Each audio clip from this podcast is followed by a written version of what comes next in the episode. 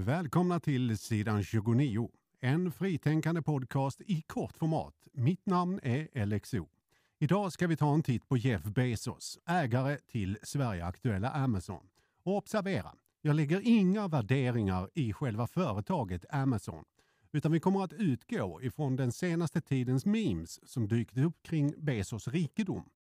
Och hur blev han egentligen så rik?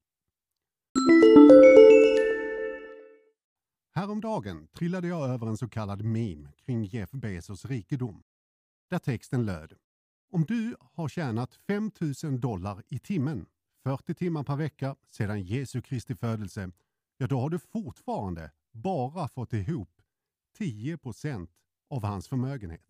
Med det perspektivet blir Bezos rikedom ganska absurd.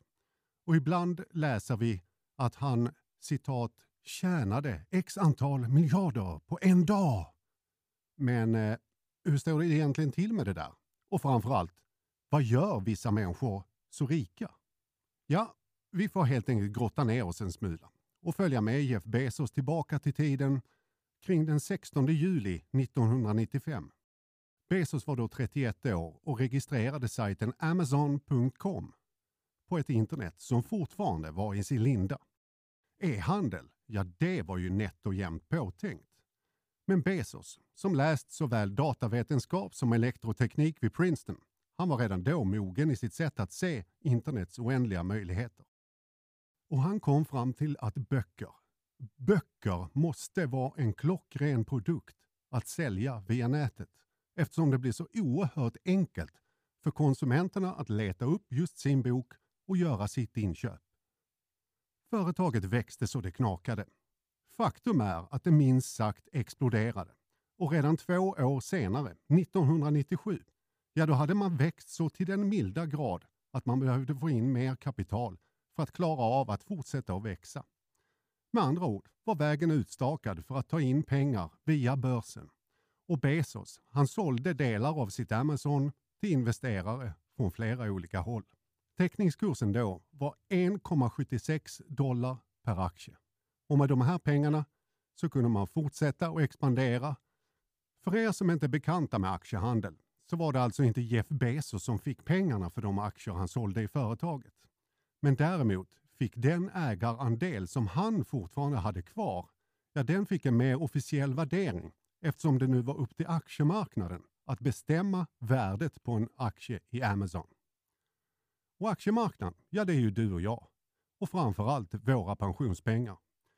Tittar vi på Sverige så sparar ju alla människor som har en formell anställning och inkomst sina pensionspengar på aktiemarknaden genom premiepensionssystemets fonder. Lägg därtill att 76 procent av alla invånare mellan 18 och 75 i Sverige, ja de sparar i fonder. Så det är våra förhoppningar om en bra pension som i mångt och mycket bestämmer priset på en aktie. För er som hänger med i svängarna och är lite kalenderbitare, ja ni har ju redan räknat ut att Amazon överlevde IT-bubblan år 2000. Och detta gjorde man med en stor portion tur och en extremt bra timing. Eftersom man mindre än en månad innan IT-bubblan sprack, ja då tog man in ytterligare 672 miljoner dollar genom att emittera ytterligare nya aktier ut till marknaden. Och det var det som gjorde att Amazon lyckades överleva atomvintern som följde i spåren av IT-kraschen, där många liknande bolag raderades ut. Men Amazon fortsatte att växa och numera fanns det fortfarande böcker men även nedladdningsbara ljudböcker, film, spel. Du kunde hitta hemelektronik, mode, möbler och man började till och med tillverka egna produkter inom hemelektronik. Men hemligheten bakom Amazons framgångar, ja det är ett smart entreprenörskap. Man fick redan tidigt problem med att inte hinna få upp tillräckligt mycket nya produkter i samma takt som att kunder började fråga efter dem.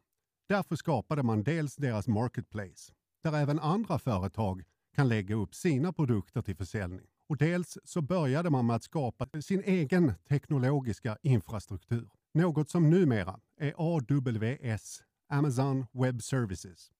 Det är en av världens största leverantörer av till exempel molntjänster till företag.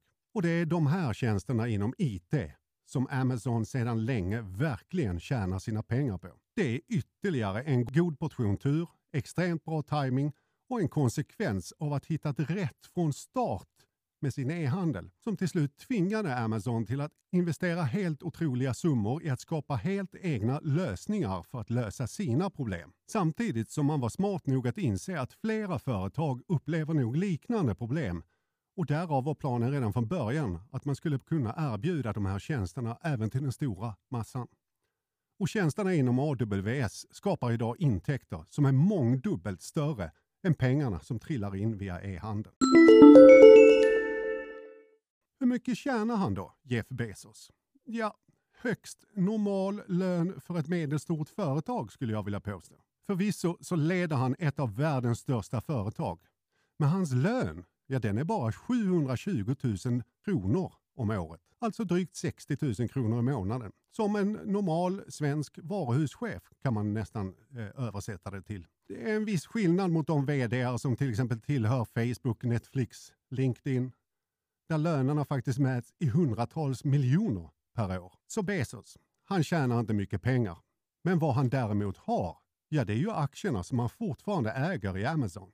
Och över dem bestämmer han inte mycket, förutom om han vill sälja dem till någon. Men priset på en aktie och därmed värdet på Jeff Bezos förmögenhet, ja den bestämmer du och jag och våra förväntningar på Amazon som företag. Det är vi som blåser upp ballongen som är det som många tror är Jeff Bezos plånbok. Och så är det ju nästan med alla av världens rikaste. De har ju egentligen inte så gräsligt mycket pengar som tidigare ibland ger sken av. De har aktier i sin skapelse. Aktier som i Bezos fall har varit i hans ägo sedan 1997 då han behövde pengar till sitt Amazon och då lämnade över till marknaden att bestämma vad företaget var värt. Och idag 2020 kostar en aktie i Amazon 3 320 dollar. Det vill säga lite mer än de 1,76 dollar som var värdet i maj 1997. Det är ett värde som vi har skapat åt Jeff Bezos. Han har inte haft en chans att bestämma sin rikedom. Det har vi skött åt honom genom att ha enorma förväntningar på Amazon som företag och genom att kräva större och större avkastning till vår passion eller vår reskassa eller vad det nu är man än sparar till. Så vem är det egentligen som drivs av girighet? Ja, det är nog inte Bezos. Om ni tittar på till exempel de enorma summor som läggs ner i forskning eller för den delen rymden. Precis som Elon Musk så vill Bezos att människan ska kunna ta sig ut i rymden och få reda på vart vi kommer ifrån. Men också att hitta på en lösning på vart vi ska ta vägen om saker och ting går åt pipan. Med andra ord, är Jeff Bezos världens rikaste? Ja, och nej.